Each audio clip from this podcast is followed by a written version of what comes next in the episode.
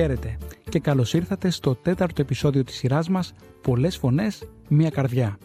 Είμαι ο Οδυσσέας Κρυποτός και μαζί ταξιδεύουμε στα πέρατα του κόσμου για να μιλήσουμε σε Έλληνες της Διασποράς για την ελληνική γλώσσα και πολιτισμό αλλά και για να ακούσουμε τις δυσκολίες που αντιμετωπίζουν οι ομογενείς. Σήμερα θα ταξιδέψουμε στην Αφρικανική Ήπειρο. Πρώτος σταθμός η Αίγυπτος, μια διπυρωτική χώρα με το 94% των εδαφών της στην Αφρική και το υπόλοιπο στην Ασία. Εκεί όπου μέχρι και πριν λίγες δεκαετίες ο ελληνισμός άνθιζε σε όλες τις εκφάνσεις της Αιγυπτιακής κοινωνίας. Οι Έλληνες της Αιγύπτου είχαν μια ιδιαίτερα κμάζουσα παρουσία στη χώρα κατά την κλασική αρχαιότητα, ρωμαϊκή και βυζαντινή περίοδο και κατόπιν κατά τον 19ο αιώνα έως και την Αιγυπτιακή Επανάσταση του 1952, όταν και ένας μεγάλος αριθμός αναγκάστηκε να φύγει.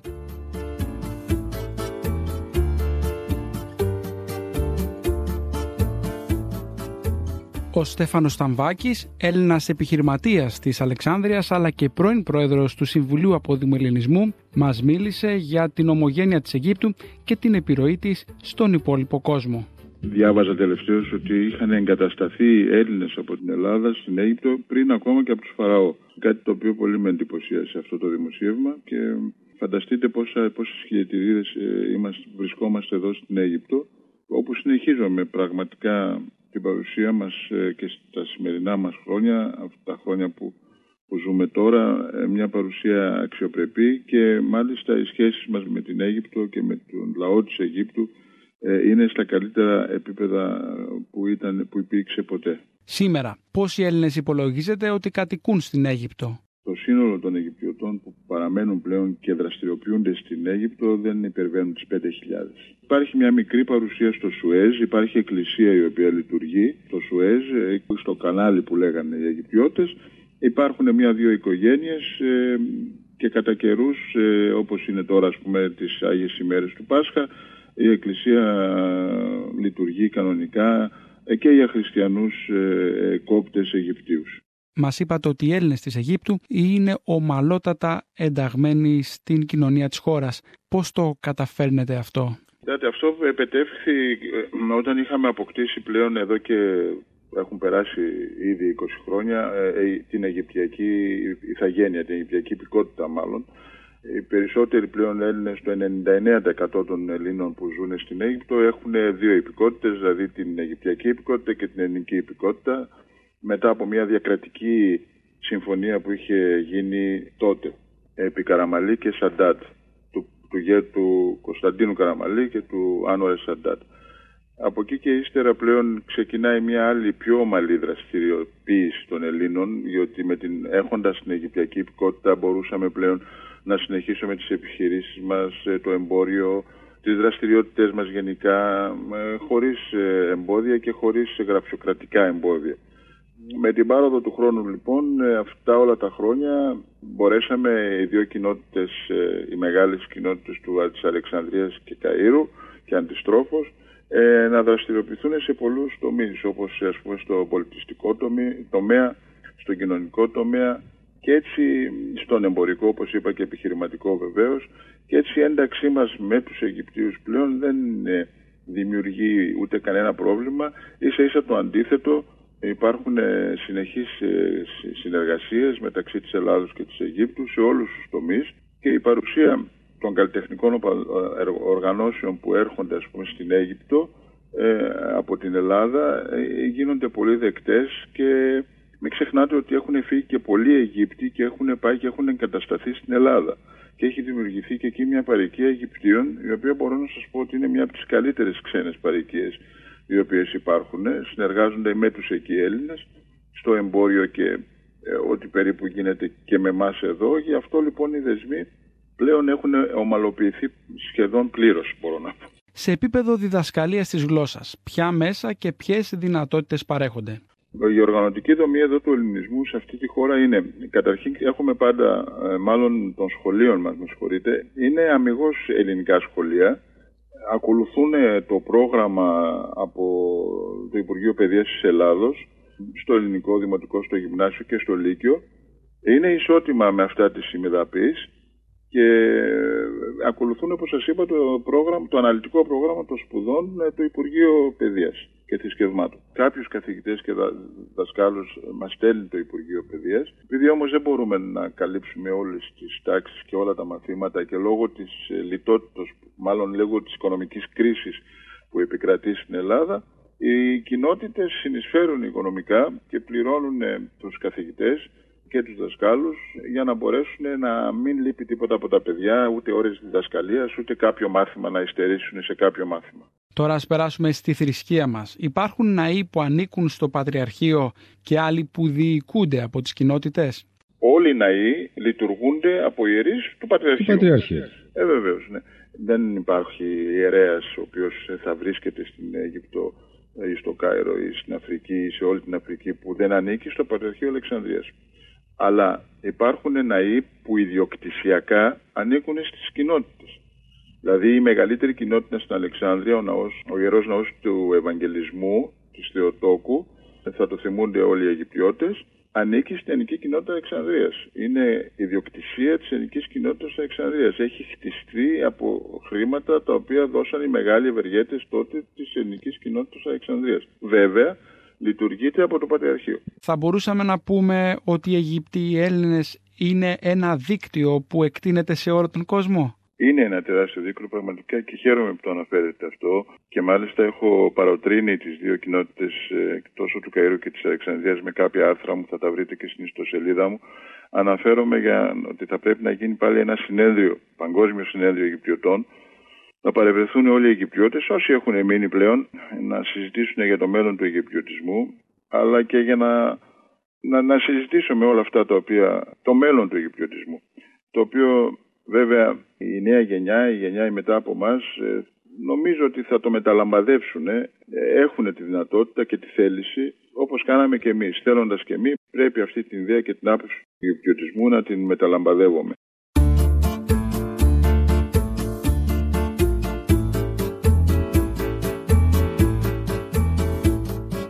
Ακμαίος παρά τις δυσκολίες ο ελληνισμός της Αιγύπτου, σύμφωνα με τον κύριο Ταμβάκη. Εμείς αντί επιλόγους θα κλείσουμε την αναφορά μας στην Αίγυπτο με στίχους του Αλεξανδρινού Κωνσταντίνου Καβάφη. Τιμή σε εκείνους όπου στη ζωή των όρισαν να φυλάγουν θερμοπύλες. Ποτέ από το χρέος μη κινούντες. Ας περάσουμε στα νότια της Υπήρου και συγκεκριμένα στη Νότια Αφρική. Στη χώρα ζουν περίπου 50.000 Έλληνες και υπάρχουν περισσότερες από 25 ελληνικές κοινότητες. Η Νότιος Αφρική αποτέλεσε προορισμό Ελλήνων μεταναστών κατά τον 19ο αιώνα και κυρίως κατά τα μέσα του 20ου. Επίσημα, ο πρώτος ομογενής που βρέθηκε στην Αφρική ήταν ο Γεώργιος Βρανίκας, ο οποίος εγκαταστάθηκε στην πόλη Πόρτ Ελίζαμπεθ το 1879. Τα επόμενα χρόνια έφτασαν σε αυτή την πόλη και άλλοι Έλληνες από την Πελοπόννησο, την Ιθάκη, την Κεφαλονιά και την Κύπρο μία από τις πλέον εμβληματικές προσωπικότητες της ομογένειας, ο οποίος ζει στη Νότια Αφρική, είναι ο δικηγόρος ανθρωπίνων δικαιωμάτων Γεώργιος Μπίζος, ο οποίος έγινε ιδιαίτερα διάσημος ως συνήγορος του Νέλσον Μαντέλα. Ο κύριος Μπίζος βρέθηκε στη Νότια Αφρική το 1941, στα πρώτα χρόνια της εφηβείας του και υπήρξε ιδρυτής του μοναδικού παρικιακού ημερήσιου σχολείου στη χώρα, Σαχέτη, το οποίο μάλιστα έχει λάβει πολλές διακρίσεις. Ο κύριος Μπίζος μίλησε στη δημοσιογράφο του ελληνικού προγράμματος της SBS Έμα Παπαεμμανουήλ και αναφέρθηκε τόσο στο προσωπικό του ταξίδι όσο και στις προκλήσεις που αντιμετωπίζουν οι ομογενείς στη χώρα. Ήταν 145 Έλληνες πρόσφυγες. Μας περιμένανε σε έναν μικρό σταθμό έξω από το Johannesburg με τα αυτοκίνητά τους ήταν η κοινότητα και η εκκλησία η οποία μας περίλθαψε και πήγα σε σχολείο αλλά έμενα μόνο για τρεις μέρες διότι δεν μιλούσα αγγλικά. Δεν υπήρχε ελληνικό σχολείο να συνεχίσετε εκεί υπήρχε, εκείνη την εποχή; Υπήρχε ένα ελληνικό δημοτικό σχολείο αλλά είχα ήδη περάσει την έκτη τάξη στην Ελλάδα και ήταν με ελληνικό μικρό μέρος των φοιτητών να είναι Έλληνες αλλά μου είπαν ότι ήμουν μεγάλος για το δημοτικό έκλεισε αυτό το σχολείο, το μετατρέψαμε σε αγγλικό σχολείο, αλλά ήταν κοινότητα αρκετά δυνατή στο Johannesburg και στην Πρετόρια και στο Cape Town και υπήρχαν σχολεία δίπλα από την εκκλησία μια τάξη με έναν δάσκαλο που πηγαίναν τα παιδιά το απόγευμα μετά από το αγγλικό σχολείο στο οποίο πηγαίνανε. Ίσα ίσα για να μην ξεχνάνε την ελληνική γλώσσα. Ναι βέβαια και το 68 ότι ένας πολύ πλούσιος Κύπριος και εγώ ήμουν δικηγόρος και μου είπε ότι θέλει να γίνει το σχολείο διότι παντρεύτηκε Αγγλίδα, έχει τέσσερις κόρες, δεν μιλάει με ελληνικά, θέλει τα εγγόνια του να μάθουν ελληνικά και με πίεσε να αναλάβω την πρωτοβουλία να χτιστεί ένα πραγματικό ελληνικό σχολείο. Και αυτό έγινε το 74 με 54 παιδιά. Αυτό ήταν το σχολείο Σαχέτη; Αυτό ήταν το σχολείο Σαχέτη, South African Hellenic Educational Technical Institute. Έχει προοδεύσει, έχουμε 1300 παιδιά, 80% είναι ελληνικής φυλής. Καταγωγής, ναι. Αλλά εδώ είμαστε υποχρεωμένοι να μην κάνουμε διάκριση και έχουμε 27 εθνικότητες στο σχολείο. Είναι όμως παιδιά που ενδιαφέρονται να μάθουν την ελληνική γλώσσα ανεξάρτητα ε, από τη δική τους καταγωγή. Ε, βέβαια, διότι πέρσι πήραμε γράμμα από το Πανεπιστήμιο του Βιτβάτωσαν, ένα από τα, εάν όχι το πιο καλό, από τα καλύτερα πανεπιστήμια και μας γράψανε γράμμα ότι είμεθα η πιο καλή σχολή που στέλνει τα παιδιά στο πανεπιστήμιο αυτό. Μεγάλη διάκριση αυτή για ένα ελληνικό Ναι, σχολείο. έγινε. Έχετε όλες τις τάξεις από το δημοτικό μέχρι και το λύκειο; Μέχρι το Λύκειο, ναι, και ε, πέρσι από 70 τελειόφοιτους στο Λύκειο είχαμε 202 distinctions στα διάφορα μαθήματα. Τα καλύτερα αποτελέσματα σχεδόν από όλα τα σχολεία. Οι καθηγητές που διδάσκουν εκεί έχουν μεγαλώσει στην Νότιο Αφρική ή τους διαλέγετε από την Ελλάδα; Έρχονται από την Ελλάδα, στέλνανε 7-8 από την Ελλάδα, το έχουν κατεβάσει σε τέσσερους, αλλά είναι ε, αρκετοί οι οποίοι είχαν διδάξει σε ευρωπαϊκά, ελληνικά σε ευρωπαϊκά σχολεία και έχουμε 16 Έλληνες δασκάλους διδασκάλες. Είναι μερικές τις μικρές τάξεις από τον υπηαγωγείο οι οποίες έχουν τελειώσει το λύκειο τους στο Σαχέτη και είναι μερικοί ε, άλλοι Το σχολείο αυτό φαντάζομαι είναι στο Johannesburg. ναι, Με τις υπόλοιπες πόλεις γνωρίζετε τι γίνεται; Στο Cape Ναι, Town, στη ναι. Πρετόρια υπάρχουν, αντίστοιχα ελληνικά υπάρχουν, σχολεία. Ναι, υπάρχουν κοινότητες σε περίπου 25 πόλεις ή αρκετά μεγάλα χωριά στις οποίες είναι κοινότητα, εκκλησία και κάνουν απογευματινά ελληνικά. Αλλά ολοκληρωμένο σχολείο είναι μόνο αυτό που βοηθήσατε Μόνο- να μόνο ιδρυθεί το- μόνο εσείς. το σε- σε- μόνο το ΣΕΕΤΗ. Ναι. Αλλά προσπαθούμε να ανοίξουμε οικοτροφείο ούτως ώστε να έρχονται παιδιά από τις άλλες πόλεις. Και να έχουν κάπου να μείνουν παράλληλα. Ναι, ναι.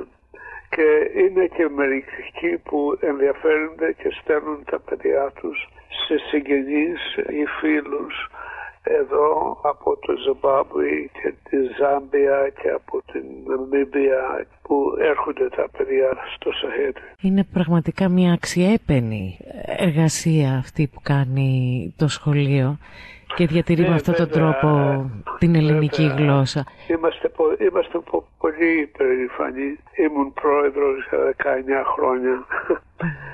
Είναι ιδιωτικό σχολείο, πληρώνει κάποιος δηλαδή για να φοιτήσει εκεί; Πληρώνουν βαριά αλλά έχουμε και ανοιχτή πόρτα για αυτούς που δεν μπορούν να πληρώσουν ή, ή με λιγότερα Οι περισσότεροι Έλληνες ήρθαν στη Νότιο Αφρική την περίοδο περίπου που πήγατε κι εσείς μετά το Δεύτερο Παγκόσμιο Πόλεμο ή κατά τη διάρκεια του; Ήρθαν οι πρώτοι ως ναύτες ε, στα δύο-τρία λιμάνια τις αρχές του 19ου αιώνα αλλά ήρθαν αρκετοί με τον πόλεμο και μετά τον πόλεμο και ήρθαν αρκετοί από την Αίγυπτο ο Νάσερ έκλεισε τα ελληνικά σχολεία και τα εμπόρια και αυτά. Κύριε Πίζο, εσείς ζήσατε τελικά το μεγαλύτερο μέρος της ζωής σας στη Νότιο Αφρική. Ναι. Όταν φτάσατε σε μια ηλικία που μπορούσατε να έχετε και άλλες επιλογές. Γίνατε διάσημος, έχετε βραβευτεί από δικηγορικούς συλλόγους παγκοσμίως για το έργο σας και θα μπορούσατε να έχετε επιλέξει είτε να γυρίσετε στην Ελλάδα είτε να ζήσετε οπουδήποτε άλλο στον κόσμο.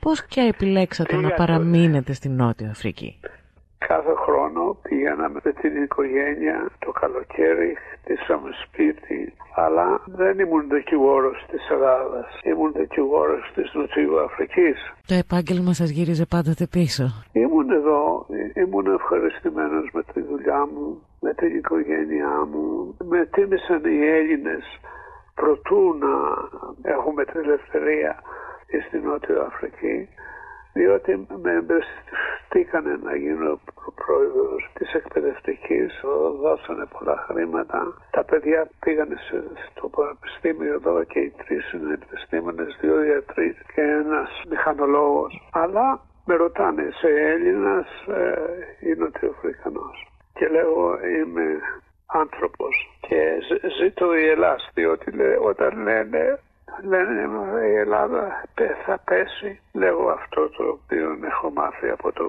που ότι η Ελλάδα ποτέ δεν πεθαίνει.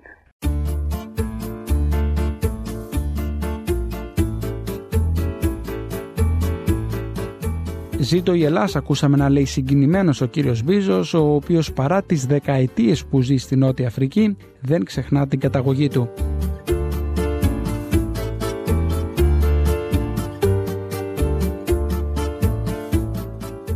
Και κάπου εδώ ολοκληρώθηκε το τέταρτο επεισόδιο της σειράς μας «Πολλές φωνές, μία καρδιά». Ευχαριστούμε που παραμείνατε στη συντροφιά μας. Στο επόμενο επεισόδιο θα βρεθούμε στην Ευρώπη. Αν σας άρεσε το επεισόδιο πείτε το στους φίλους και γνωστούς, κάντε εγγραφή μέσω της αγαπημένης σας εφαρμογής αλλά και βαθμολογήστε μας στο iTunes. Έτσι θα βοηθήσετε τις φωνές της διασποράς να φτάσουν σε περισσότερα αυτιά. Ευχαριστούμε και στο επανειδήν.